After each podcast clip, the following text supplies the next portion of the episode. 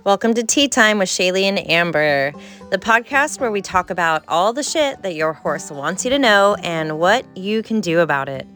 Amber is a horse trainer and a personal results coach, certified in Theta and Somatic breathwork. Shayleigh is an animal communicator who also teaches communication. Both knowledge seekers with the intention of sharing that knowledge and hoping that we can encourage the listeners to do the same. On today's episode, we will be talking about emotions being vibrations, a way to consciously tack and blanket your horse, and invalidating and judging their emotions as well as our own, and what we can do about it. So I hope you guys enjoy this episode. If you do, please like, share, and comment any moments that you felt like were significant for you. We love hearing your feedback. So I hope you enjoy. Everybody. Welcome back to Tea Time with Shayleigh and Amber. Thanks for joining us for another podcast episode. Um, super cool that you guys even want to hear what we have to say. Um, so, in our last episode, we talked about fear and judgment, and not gonna lie, we were kind of all over the place. We were very squirrely, um, but it was some good stuff.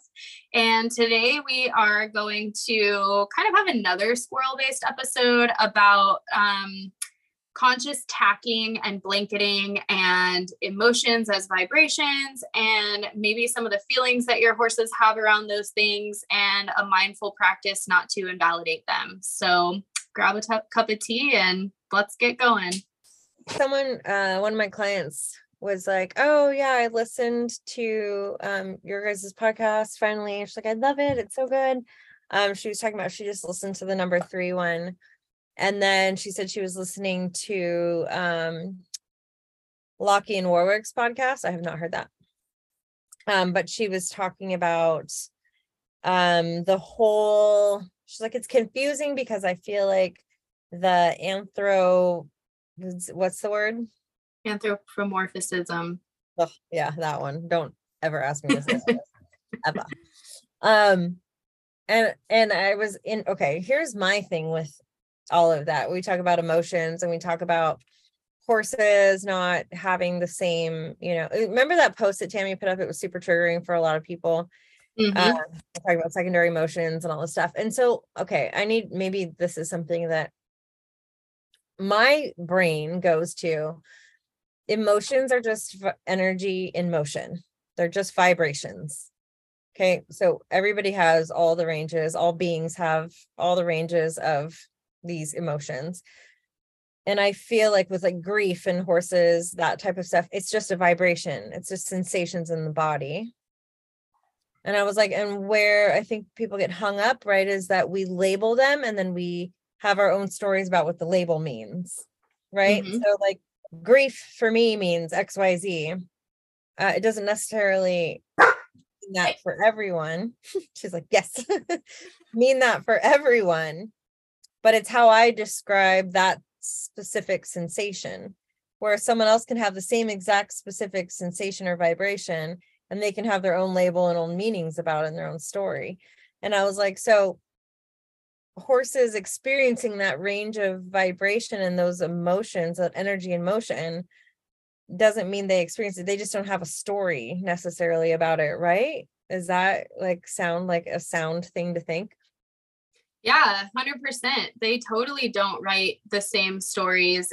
And I will say, so, like, just from a communication standpoint, that I can get information from them based on past events. So, let's say, like, um, let's say that the horse that I talked about last episode that was rearing with the person and the person had a lot of trauma about that the horse didn't bring it up but i can get information based on like their their like inner being and i think it's because they're so connected to their people. So they don't have stories around it themselves but they can be bogged down by your stories because they really yeah they totally do. They they just feel the human stories but and that's something that Lockie kind of talked about in in that podcast actually. Um thought versus emotion and how people honestly almost get them confused sometimes um where like they'll be thinking a thought but believe it to be their emotion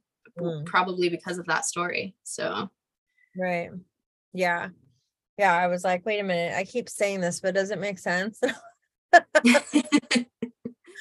Uh no, that definitely makes sense. And just kind of going, okay, squirrel, today's going to be like a day of squirrels um because you were talking about like how emotions are vibrations and you know i and actually i didn't realize how deeply i felt about that until we did episode 3 mm-hmm. and then i had like a tiny bit of like conversation with some people who didn't fully understand the law of attraction and i was like wow i've got some momentum behind this like i really do believe that every single thing is a vibration that attracts another vibration like down to like just minuscule things. But um speaking of like just vibrations in general, um horses they do feel our feelings because our feelings are vibrations and just from like a like a physiological standpoint their hooves are i i talk a lot about like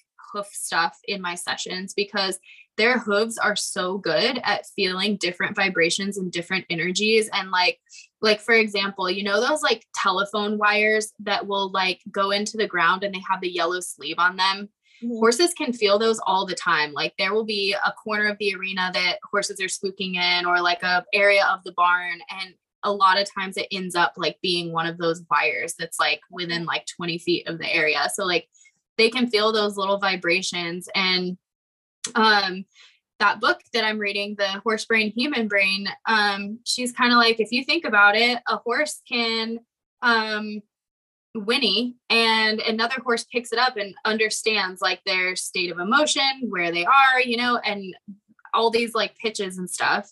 Don't really know where I'm going with this, but I guess I'm just very passionate about the fact that you were like, emotions carry a vibration because they do. And then those vibrations cascade into like other like tangible things um which reminds me also why tack is so important because saddles and bridles and stuff create vibrations that totally cloud out like you know even just bits where like the ring of the bit is against the noseband or a creaky little saddle like it's so valid when a horse is getting like spooky or worried or whatever to be able to stop and like all everything around it cease so that they can figure out like so many people want to like continue pushing the horse forward but they can't really hear that well or feel what they're trying to feel if your freaking saddle is squeaking and your brow band is rubbing again you know what i mean? Like it's mm-hmm. yeah. That was random but yes.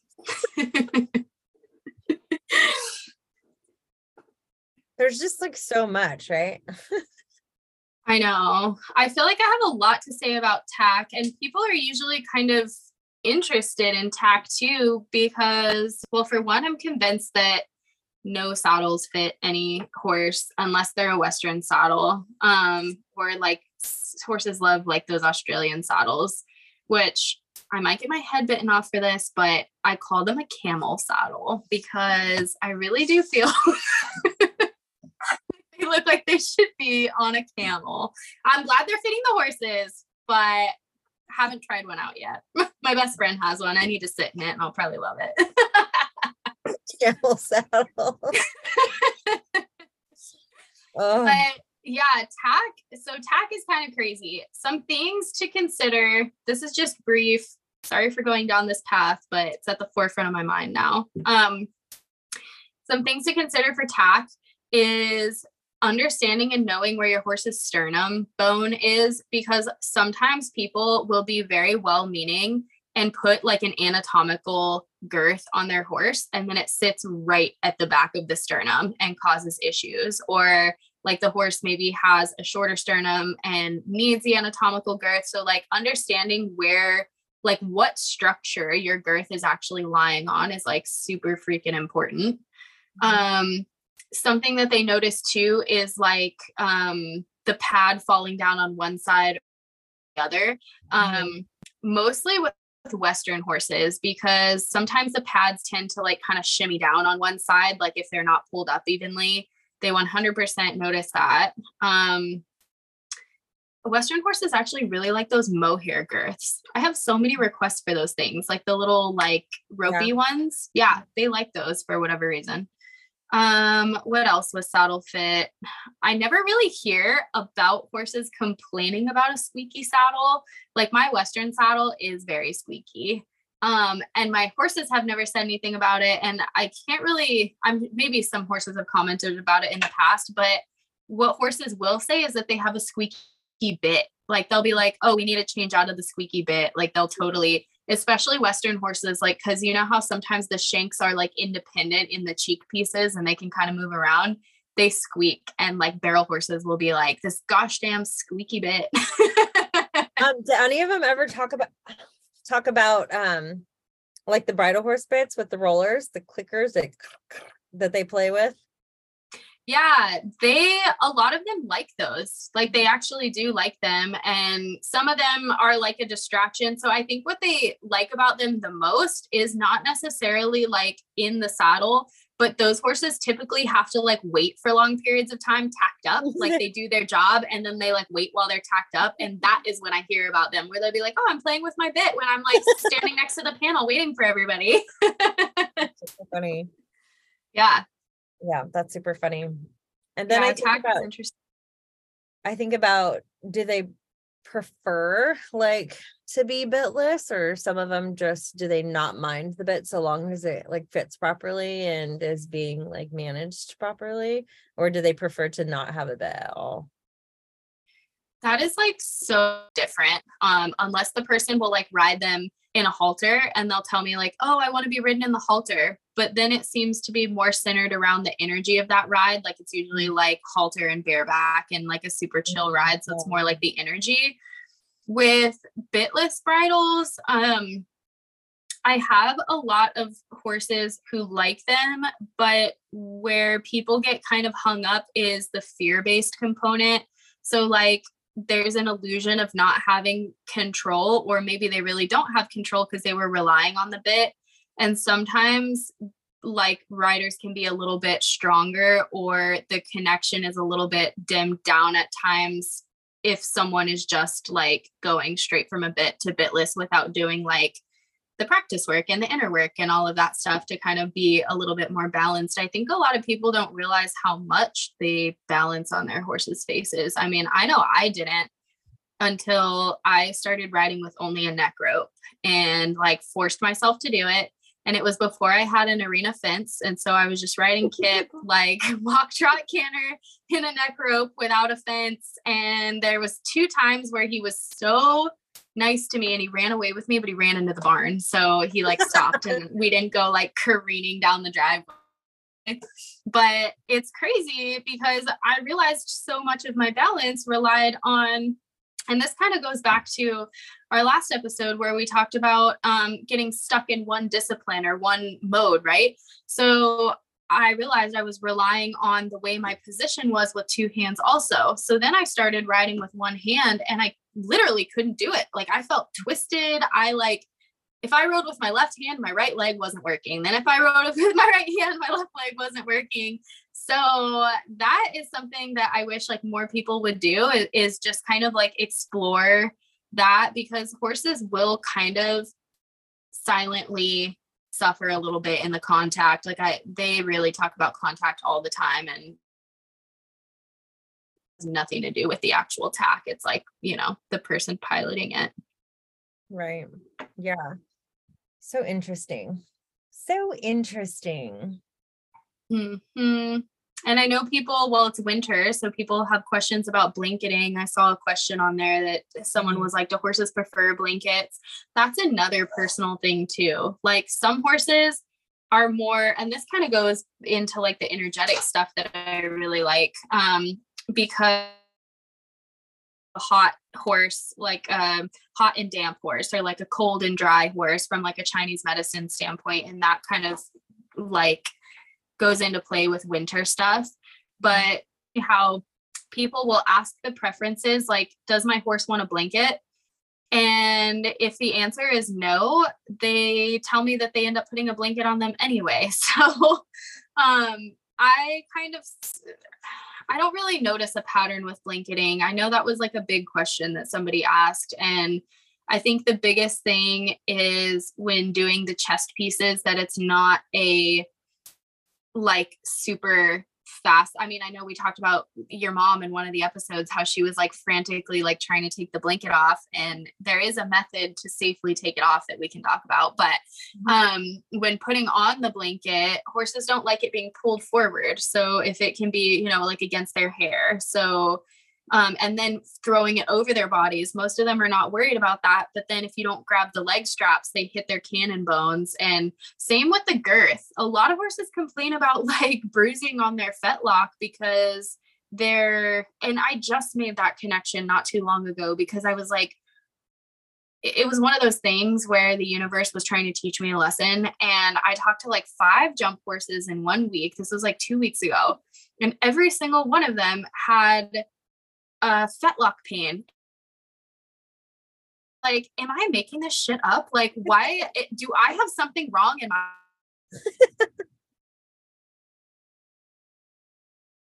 into a session? Like, this is weird.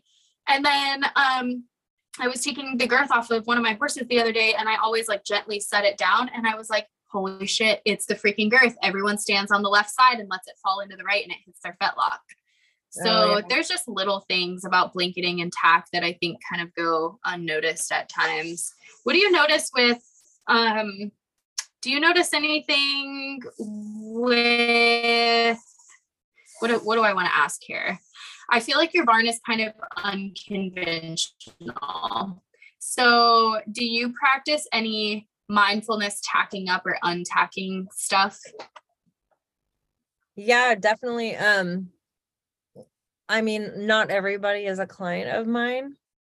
And the in, most interesting thing is that there are two horses here that do get blanketed um and they hate it. They hate it so much. And I blanketed mine for a while and once they started paying their ears at me, I was like, okay. Okay, like yeah. you're very clear that you're like get that thing away from me. I don't need it. And um and so I even told my mom I was like there honestly should be a rule here that if your horse pins its ears when we blanket it, that it doesn't get the blanketing service. it's interesting because one of these um, one of the owners had talked to a communicator that comes here and she had told her he does not like the blanket and she still blankets him. So I was like, so I apologize every night I put it on. I'm like, I'm sorry. I know you hate it. I'm sorry. Um, so, but with like the haltering, I feel like it's the same. I I have people do I call it like pushing in the clutch, you know, in between transitions of like each thing. Even from like opening the stall door, you push in the clutch where you take a breath and like go to neutral, you know, and then you're haltering. And before you put the halter on, pushing in the clutch before you shift gears and then put the halter on. So it's like these moments where you're taking these breaths to check in with like where you're actually at and how they actually feel instead of just like plowing through everything 90 miles an hour. Um and it does it's not like it slows down the tacking up process. Like i just posted something because there's a piece in my masterclass that we the section is conscious haltering where you do this process really slow and you get to learn these little nuances of your horse do they flick their ear? Do they look away? You know what are they doing? What are they telling you about how they expect to be haltered? You know what i mean? And a lot of people have not slowed that process down to such a point and been so aware of it that it will bring up a lot of stuff for people sometimes like oh my horse totally looks away or it walks away from me what does that mean? You know and then you know that's where the shadow work comes in you're like oh my horse doesn't like me and it's like maybe you've just gone really fast and they're anticipating that sometimes the rope swings over and smacks them in the eye or you know what i mean? Like so you're learning about these different um, things about your horse and how to not take it personal. But yeah i think even putting the saddle pad on taking a breath throwing the saddle on taking a breath putting the cinch on taking a breath. You know what I mean? It's like these little pauses in between that like leave you and bring you back into like the present moment that I feel like when I watch people who don't necessarily have that practice, I'm like, ah, like it's going so fast. And the horse is like, and they're cross-tied and they're just like, oh god. And I'm like, man, that that just has to suck. And I even said it today at the end of our meditation. I was like, I was like Eh, bringing in the gratitude for these horses who allow us to make these mistakes and still let us on their back and don't kill us. Because at any given point no matter what you have in their mouth or on their body like they could just say no like hardcore and they don't. And i just like constant reminder that like god they're so they have so much grace. They're such sweet creatures to not just take us all down for us being these humans that are just so messy I know that is so true. And I think that's why it's so important not to like invalidate their feelings. Like if they are pinning their ears or if they're spooking at something or if they bite you, like I think a lot of times people will be like, oh, don't do that, or you're just silly, or whatever and like those little joking moments are kind of invalidating the way they feel in that current moment. And if we would just like put ourselves in in their shoes and if we you know got scared of something or didn't want to do something and someone was like oh you're like i actually still have a memory from a trainer where um i was going out on like my first little cross country thing and i was going to jump like a tiny log like i could jump it on my feet. And um that's actually still my role is have to be able to jump it on my feet if I'm gonna jump my horse over it. But um she kind of made fun of me a little bit and was like, You're freaking out over a ground pole. And she like kind of made a little bit of a scene in front of everybody. And I like held on to that because I was like, What the fuck? Like, why are you invalidating my feelings just because it's not real for you? Doesn't mean it's not real for me. I don't care what you do. Like, this is my experience. And jumping over this is weird for me right now. So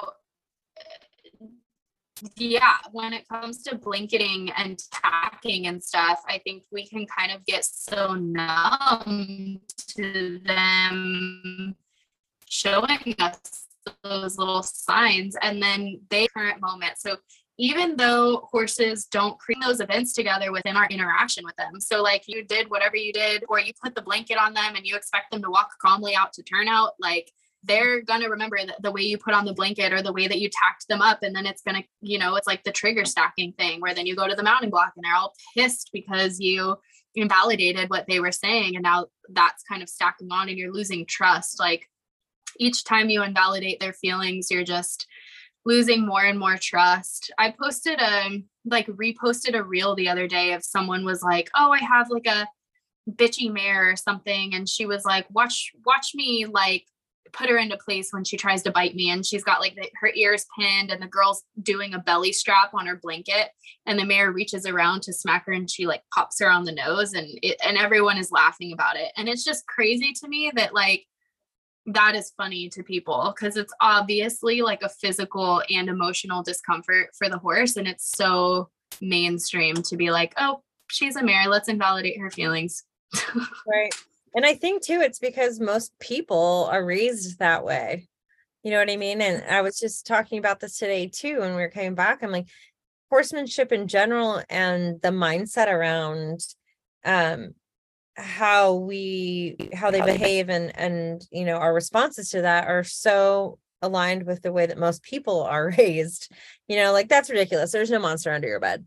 Like you know whatever it is. And it just seems like it's not any different with like the horses and people's ability to um, be able to even honor the way they feel and create a boundary around that. Shh you're very distracting. Come here. Oh my gosh. So, you know what's actually really, really funny that you just shushed your dog? Because as you're talking, I'm thinking, we do this with our dogs too. Like, our dogs have something to say. Like, if they bark, anytime they bark or whine or whatever, we're like, hush, don't do that, you know? Like, but they're quiet 90% of the time. And the one time they do have one little thing to say, we're like, be quiet. And you literally just did it. I know. I know what I, and my mentally, what I said was, I know that the kids are here. I know. I hear you. I see you. I understand why you're whining, but shut up. Thank you, but be quiet. oh my God. Oh my goodness. But yeah, so it was just interesting. And I posted this thing like a year ago and people started commenting on it again.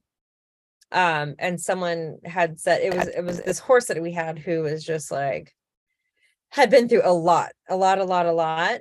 And you couldn't get near him and touch him without him coming after you, right? And so I spent a couple months just sharing space with him to get to the point where it was like it was time to like we need to help him unravel this and it needs to go to the next level because he's just staying stuck in this loop because he's been in it in so long and so um i ended up having him just being able to saddle him just loose and that was like what got us over the hump was like no restraints. I have to fully trust you. And this horse was fast and was fully committed to biting. And i and it, before we got in there, we were doing cross ties and stuff, and um, and he would swing around and you touch certain, and it would get to the point where I didn't even touch him, you know, and I would just stop there and let him have and hold just neutral, like tell me how you feel about me being this close to you, and it, all of it. You can tell me all of it, and you're not gonna get in trouble. You know, no one's gonna feel a certain way about this. Just let it all, you know.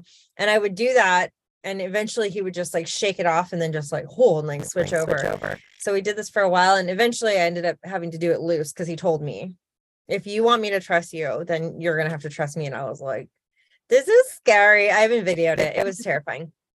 But from doing that, I was able to health or um I was able to saddle him, you know, and I even I think the first time she rode him, she didn't ride him with a halter or bridle. He he had to he got to choose if he stood next to the mounting block and this was like months and months and months of work with this horse. And when he was like, cool, I'll stay here. And she got on with nothing on his head and he stood there. And I was like, he, he was like, I need full control whether or not I sit here in this with you or not. Um, but it was so interesting because someone had just commented, yeah, it's all fun and games until you get bit and that injury is XYZ, you know, this whole thing, right? And I was like, there's just such a you know mindset of when that behavior is there smack them you know get after them blah blah blah but like who is addressing why it's happening it's so weird that we've just skipped past that your entire learning as a i don't remember you know as a kid or whatever we never thought about why it was happening we were just addressing the actual misbehavior versus like i wonder why this horse is trying to bite me like yeah. And taking the time to unwind it too, like understanding why and then being like, okay, I'm to have to take a step back. Because I feel like a lot of times people will want to take a step back for like a week, you know, or like, yeah. oh, how many days do I not have to ride them? Four days and then I have a yeah. show. Is that enough? mm-hmm. usually my response with this horse in particular, it was like, when you stop wondering when you're to ride me again, is when you're to ride me again. So sit tight, you know, and it was hard for his um, you know, human partner because that was her thing. She needed to get patient and be willing to fully commit to whatever he needed for however long he needed it. And you know, she knew when she bought him, he was lame in three legs, but her thing was he looked us in the eyes. and I knew, and I was like, "What did you buy? what did you?" Well, buy? you're like, now you've got to surrender. Then that's your no. lesson yeah and, you know and and she would so she i would work with him and she would journal on the side of the round pen you know for hours and hours and it would took a while and there was a lot of big life events that she had that were not easy things um and so it was quite the process but it was like that's when you realize that these you know, I was like, these contracts, these soul contracts, like he chose you and you chose him, and you guys are going to work this work out in this out. lifetime. So you better hop on mm-hmm. board. It's only going to take longer the longer you resist. yeah, it's so true. I think that's that like humans are in kind of a narrow mindset too. It's kind of funny. We jump from either like extreme futuristic thought processes to like so narrow minded thought mm. processes where if we would just think of it of like this two months or three months in the grand scheme of me owning this horse for potentially 10 years and doing things like that is nothing in the grand scheme of like our life together. But it's hard in that moment to be like yep i'm committed to this. It's going to be however long it takes. Like um it's just kind of funny how we're like one extreme to the other. We can't just like take things day by day and that is like something that horses say every day. Like even my own horses are like we're taking this day by day. Like i don't know what you're doing over there but yeah.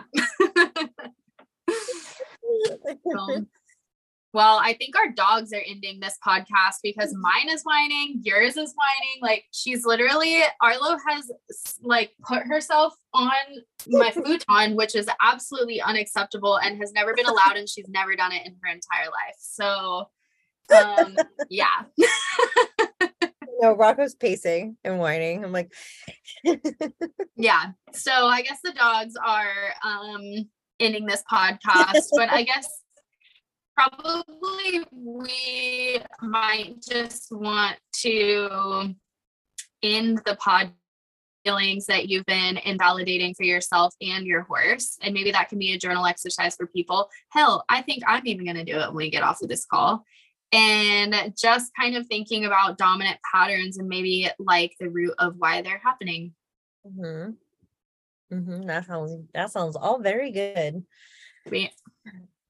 Cool. Thank you guys so much for hanging out with us again. Yet another squirrely episode. I don't know if this is going to become a theme or not, but it's happening. So, episode four and five, all the squirrels, all yes. the nuts running around. And hopefully, you guys got something valuable from this. Feel free to share if you did. Um, like, share the episode, subscribe, and follow, and do all the things. And um, we will see you guys next time. Bye.